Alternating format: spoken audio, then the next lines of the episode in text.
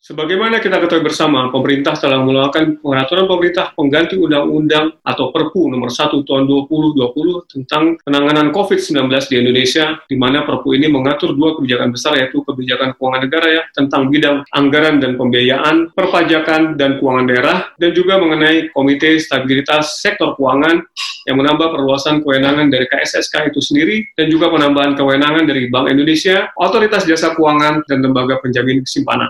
Untuk membahas tentang hal itu telah hadir bersama saya dalam Frans Membahas Profesor Mahfud MD yang merupakan Menteri Koordinator Politik, Hukum, dan Keamanan dan juga seorang pakar hukum ketenaganegaraan dan pernah menjabat sebagai Ketua Mahkamah Konstitusi. Selamat sore Pak Mahfud. Sore Frans, apa kabar? Baik Pak. Jadi akan kita ya. satu persatu mengenai apa saja yang menjadi concern dari masyarakat. Yang pertama Pak, jadi sebagaimana kita ketahui Perpu itu berdasarkan peraturan dapat dikeluarkan pemerintah dalam keadaan yang genting dan memaksa. Nah pertanyaannya apa latar belakang yang membuat pemerintah merasa bahwa keadaan keadaan sekarang ini genting dan memaksa hingga mengeluarkan buku mengenai penanganan COVID-19 ini. Silakan Pak. Uh, keadaan genting dan memaksa itu sekarang begini, pemerintah harus melakukan tindakan-tindakan yang apa namanya uh, sangat penting dan uh, perlu dana banyak, sementara perangkat hukumnya tidak ada. Sehingga kalau langsung bertindak itu nanti salah, maka dibuat perpu, peraturan pemerintah pengganti undang-undang yang nantinya tentu akan dibahas di DPR sebagai disetujui atau tidak tidak. Kalau tidak disetujui, nanti kan perlu ada solusinya karena DPR pun pada substansinya untuk membantu rakyat itu setuju. Hal mekanismenya bagaimana nanti kita lihat saja. Jadi memang e, pemerintah harus melakukan tindakan yang belum ada landasan hukumnya. Misalnya mengeluarkan uang yang butuh banyak untuk social safety net itu. Itu anggarannya tidak ada. Nah kalau langsung dikeluarkan itu melanggar undang-undang, melanggar hukum. Jadi sebab itu lalu dibuat untuk memberi jalan itu. Nanti DPR tinggal mempertimbangkan. Begitu, Frans. Terima kasih Pak Mahfud. Saya yang kedua terkait katanya bahwa walaupun uh, dianggap penting dan memaksa, namun sebenarnya sudah ada undang-undang yang mengatur mengenai anggaran negara ini di mana dicantumkan dalam pasal 23 Undang-Undang Dasar 45 bahwa semua anggaran negara itu harus melalui persetujuan DPR. Apakah Undang-Undang Dasar 1945 pasal 23 ini tidak cukup sehingga diperlukan suatu keadaan yang genting dan memaksa dikeluarkannya Perpu? Iya, kita punya Undang-Undang Dasar juga pasal 22 yang menyatakan bahwa dalam hal ihwal kegentingan yang memaksa pemerintah bisa membuat perpu. Pasal 23 itu pasal sendiri yang masing-masing berdiri sendiri dan tidak bertentangan. Artinya apa? Perpu itu kan juga perlu persetujuan DPR. Menurut pasal 22 eh,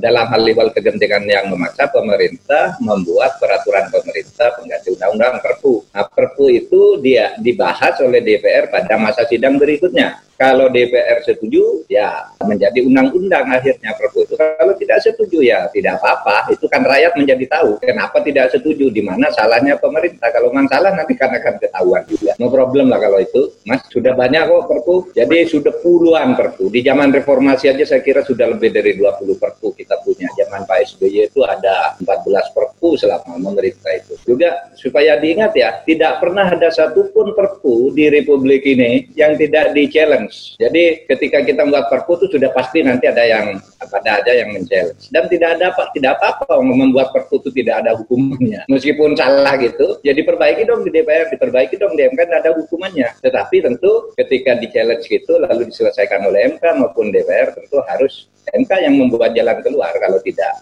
setuju dengan itu kan malah bagus tuh bagi pemerintah. Kalau saya sih menganggapnya bagus saja kok ada uh, perpu kok dibawa ke MK. Bagus, ya dulu kan selalu dibawa ke MK. Coba Anda pelajari nanti. Apakah pernah ada perpu yang tidak pernah dibawa ke MK? Belum lahir aja udah dibawa ke MK dulu. Jadi tidak apa-apa, tidak usah panik. Itu biasa saja. Baik Pak, kita masuk ke pembahasan yang ketiga. Dalam pasal 2 Perpu nomor 1 tahun 2020 mengatur tentang pemberian kewenangan bagi pemerintah untuk dapat menentukan batas defisit anggaran di atas 3% terhadap PDB sampai dengan tahun 2022. Pasal tersebut tidak menentukan batas maksimal persentase PDB sehingga membuka peluang bagi pemerintah untuk menentukan persentase tanpa batas dan hal ini dapat berimplikasi pada meningkatnya jumlah utang negara.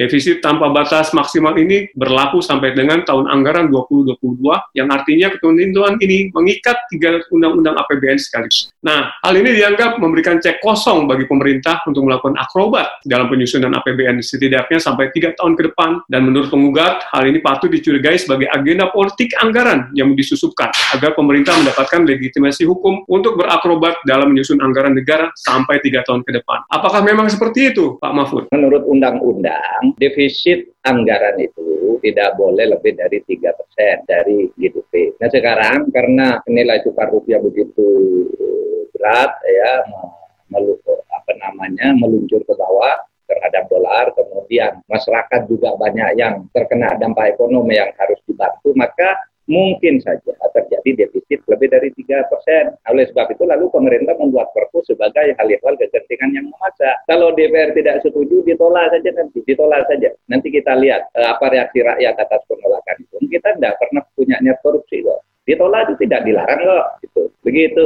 Ya. Mas, Nah, masuk dalam pembahasan yang terakhir, Pak. Ini terkait dengan pasal 27 Perpu, uh, di mana disebutkan seolah-olah ada kegebalan hukum di situ. Dalam pasal tersebut disebutkan bahwa biaya yang dikeluarkan pemerintah untuk menyelamatkan perekonomian dari krisis bukan kerugian negara. Pejabat pemerintah terkait pelaksanaan Perpu tidak dapat dituntut perdata ataupun pidana jika melaksanakan tugas berdasarkan itikat baik. Dan yang terakhir, segala keputusan berdasarkan Perpu bukan objek gugatan ke peradilan tata usaha negara. Apakah pasal ini bisa dianggap sebagai imun imunitas atau kekebalan hukum. Bagaimana pendapat Pak Mahfud? Tidak kebal hukum dari korupsi. Artinya ada atau tidak ketentuan pasal itu. Kalau nanti ada korupsi di dalam pelaksanaannya ya itu tidak ada yang kebal hukum. Kalau tidak ada korupsinya, ya jangan dipersoalkan gitu. Karena ini kan hukum dalam keadaan darurat. Nah oleh sebab itu uh, uh, silahkan saja nanti dinilai. Dan sudah ada tiga undang-undang peran yang mengatur tentang kekebalan itu. Bukan hanya ini kok. Selama ini juga sudah ada dan kalau korupsi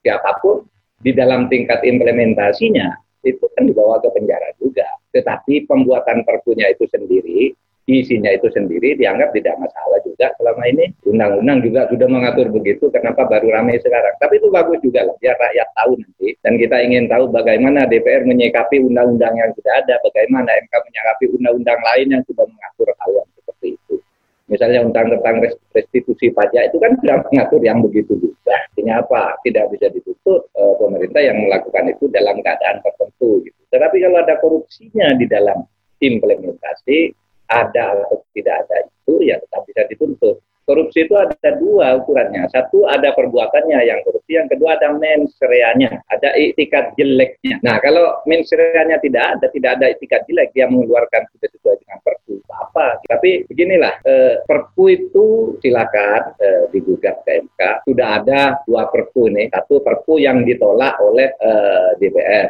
itu perpu jaringan pengaman sosial keuangan. Itu tahun 2008 tidak apa-apa tidak ada sanksinya ditolak ya ditolak aja tapi DPR-nya kan tahu sendiri kan akibatnya apa sudah itu yang kedua sudah pada perpu yang dibubar dibatalkan oleh MK yaitu perpu nomor satu tahun 2014 tidak apa-apa juga silakan aja gitu Malah bagus menurut saya. Saya ya, seorang yang berkecimpung dulu di DPR lama, di MK lama. Saya bergairah kalau ada orang menggugat itu, bukan takut. Karena di situ jalan keluar bisa ditemukan bersama tanpa menyalahkan pemerintah. Itu aja, Fran. Iya, Pak. Sangat melegakan dan penjelasannya komplit sekali, lengkap. Terima kasih banyak, Pak Mahfud. Mudah-mudahan banyak yang tercerahkan dengan penjelasan dari Pak Mahfud. Terima kasih banyak ya, Pak. Sampai jumpa. Terima kasih, Fran. Terima kasih. Berjuang.